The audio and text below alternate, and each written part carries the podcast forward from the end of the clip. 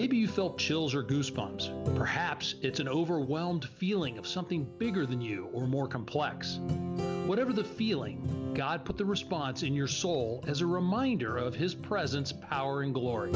It's called awe, and He wants to remind us of it every day in many ways. Join us as we discover how God has used His awe to inspire others to follow Him deeper in their lives. So, today we want to set aside our political views and open our hearts and minds to a possible different view of the border crisis. As Christians, what can we do? Where may God be leading us as His people to show His love and share His message? Today on In Awe by Bruce, we have Julie Mirlicourtois, and she is the executive producer of the Maybe God podcast which led her to being involved as the producer and director for a new four part documentary called Across. And it will be live streaming on June 20th, which is World Refugee Day. The question the documentary covers is this What happens when a group of churches set aside their politics and join together to be the hands and feet of Jesus to meet the needs of asylum seekers on the southern border? So, Julie, welcome to In Awe by Bruce. Thank you, Bruce. Great to be here. Great to have you. And so, I know this will be an important topic for a lot of people. And, you know, we know what we hear on the news and the radio and from other people. But before we get to anything like that, uh, my first question is what was God doing in your life or the other people's lives around you that led you to the point of helping asylum seekers? How far back do you want to go? you can give me an overview, whatever. I'll be brief, but I'll go back to say that um, for the first 15 or so years of my career, I was actually working in um, national television shows. Uh, yes. I was not a Christian. And so I moved to Houston uh, for various reasons related to my family back in 2015. And I stumbled upon a church while I was looking for a school for my kids.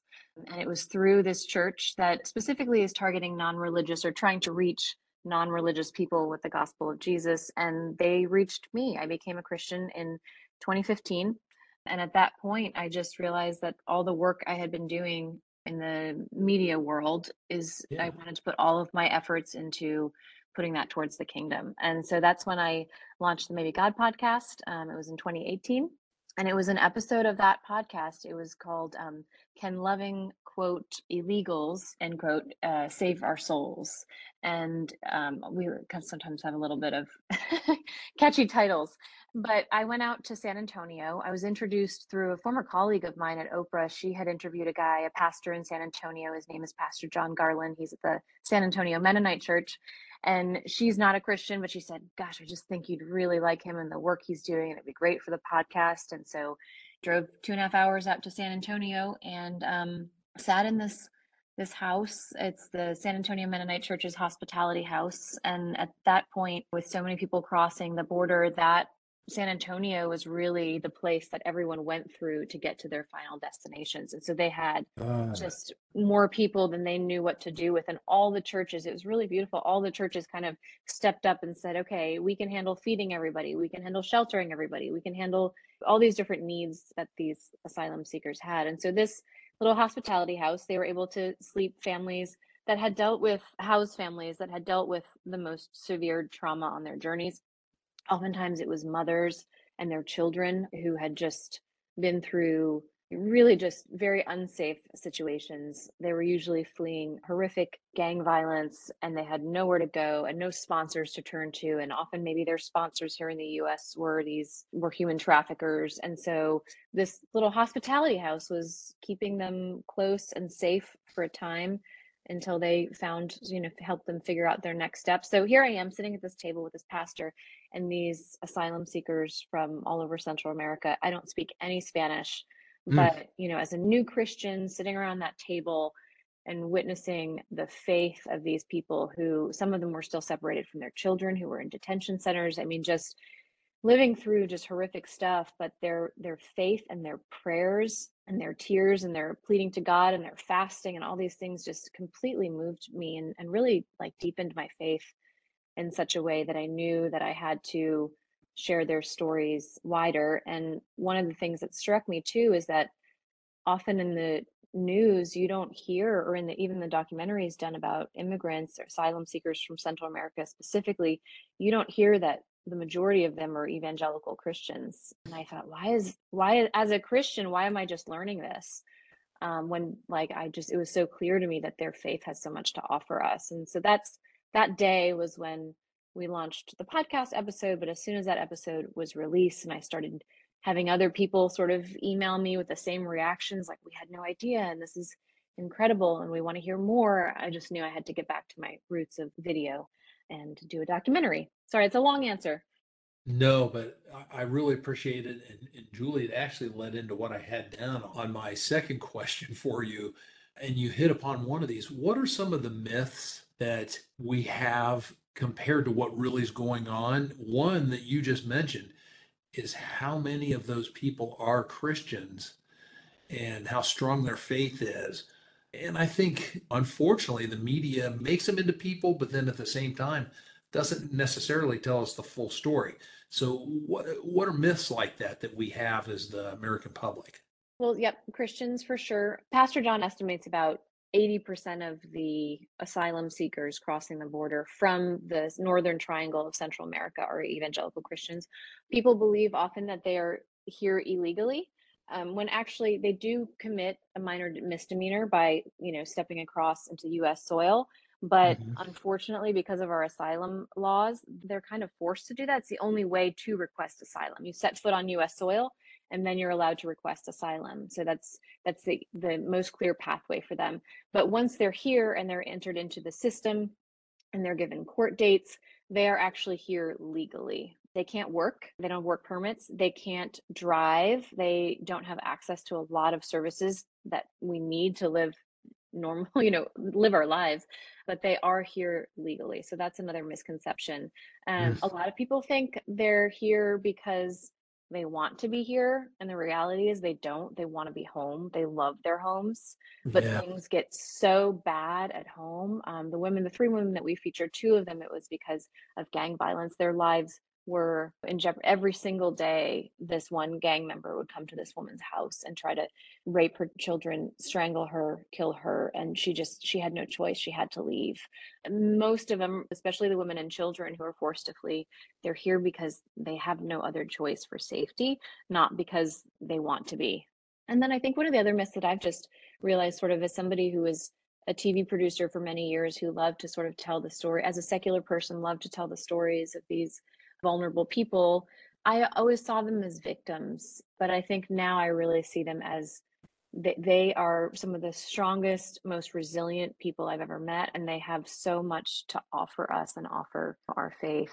Mm. And I never want to discount though, like there are scary people, right? Like human traffickers and the uh, cartel, they do completely run the border. I mean, they have control. These asylum seekers are forced in a lot of cases to pay these cartels to get them across the border otherwise they'll be killed so there's a lot of crime at the border for sure there's a lot of scary stuff going on too but i think these asylum seekers these families that are fleeing you know they're also that's that's what they're trying to get away from too for safety Wow. I think what you said just a second ago reminds me of a quote I saw in the trailer where a gentleman I in one of the hometowns that the person's have fled from has said that the greatest people in our community and the ones I respect the most are the ones that have left. yeah exactly to and so with that was that. actually a pastor that was so we actually went to honduras and filmed for a few weeks to figure out okay why are people leaving we also decided we want to gather evidence in one of the cases of the women that we feature in the documentary to show okay she really is in fact fleeing what she's saying she's fled and um, also just to show it's really hard to win these cases and we wanted to capture evidence to show the judge as well but that is that was her pastor. Yeah that's exactly what he said. It's it's sad for them to see some of the business leaders who are being extorted by gangs really good mothers and their children who are just trying to protect their kids. You know all the sort of the best people of their community are the ones that are forced to leave. So, how hard has it been once you see people hear what you're saying to set aside their political view of this and turn to the human view? Have you seen it melt people's hearts to to look at it from this side like it did yours? I have. I mean, we did a screening here in Houston, so we released just one part of it last year to film festivals, and we're able. We won a couple of international film festival awards. But we did a screening in Houston, and and I had somebody come up to me and said, he, he actually said, he said, "Curse you! I really thought I had these people figured out. Uh, Now I've got to rethink everything I thought because they're not who I thought they were." And so my hope is that that's the reaction of a lot of people once it's widely released. But I will also say people will ask me, well, what are you advocating for? I'm not advocating for an open border. I'm not advocating for a wall. I, you know, I think there are people on both sides politically that have a lot of compassion in their politics. So I, that's this is not this is trying to stay completely out of the politics. And I think we can all agree that like there needs to be major immigration reform um, Yes. that needs to happen. But that doesn't mean that we can't love our neighbor. And in a lot of cases, these people are our neighbors in our communities. And so the pastor featured pastor john garland says so clearly like we have cho- a choice when it comes to the asylum seekers who are already in our communities we can ignore and reject them which will just lead them down further you know multi-generational hurt and poor decisions or we can come alongside them and just be able to allow them to lead thriving lives and hopefully if they do gain their asylum cases you know set them and many generations to come on the right path Mm. One other question that may be in people's minds is how do you vet somebody and make sure that that hey, they're not somebody that really is a criminal or is taking advantage of the people there that are trying to help, uh, or they're not a terrorist sneaking through the lines. Yeah, I mean, I can only speak from personal experience from the people that I've met, but it's pretty clear when you meet somebody, when you see a mother and her child, and you see that mother left her home country and sacrificed everything just to save her children. It's just very clear that they're people that you should support and go alongside on their journeys. Um, and then I'll just say the court systems, I mean, there's a huge backlog of cases, obviously, but the courts seem to be doing their job and figuring out okay the people that are requesting asylum are they really deserving of asylum unfortunately a lot of people who may be deserving are also sent back um, we Mhm. interviewed a gang expert who's an incredible expert who testifies in a lot of cases and he's seen people be deported back and, and later murdered so it can be hard to figure out but i think when it comes to you have a human to human contact with somebody i think we all are pretty good judges of who's deserving of our of our help. That's great. And and so tell us as Christians that could either help by physically being somewhere or can't help in a physical way, what can we be doing to help out in this situation? Yeah, that's a great question. Um, and you know, that's usually the first question I get after people watch the film is what can I do? And so we've tried to create some clear pathways for people to help. And so I would say, sorry, I have a lot of thoughts running through my head.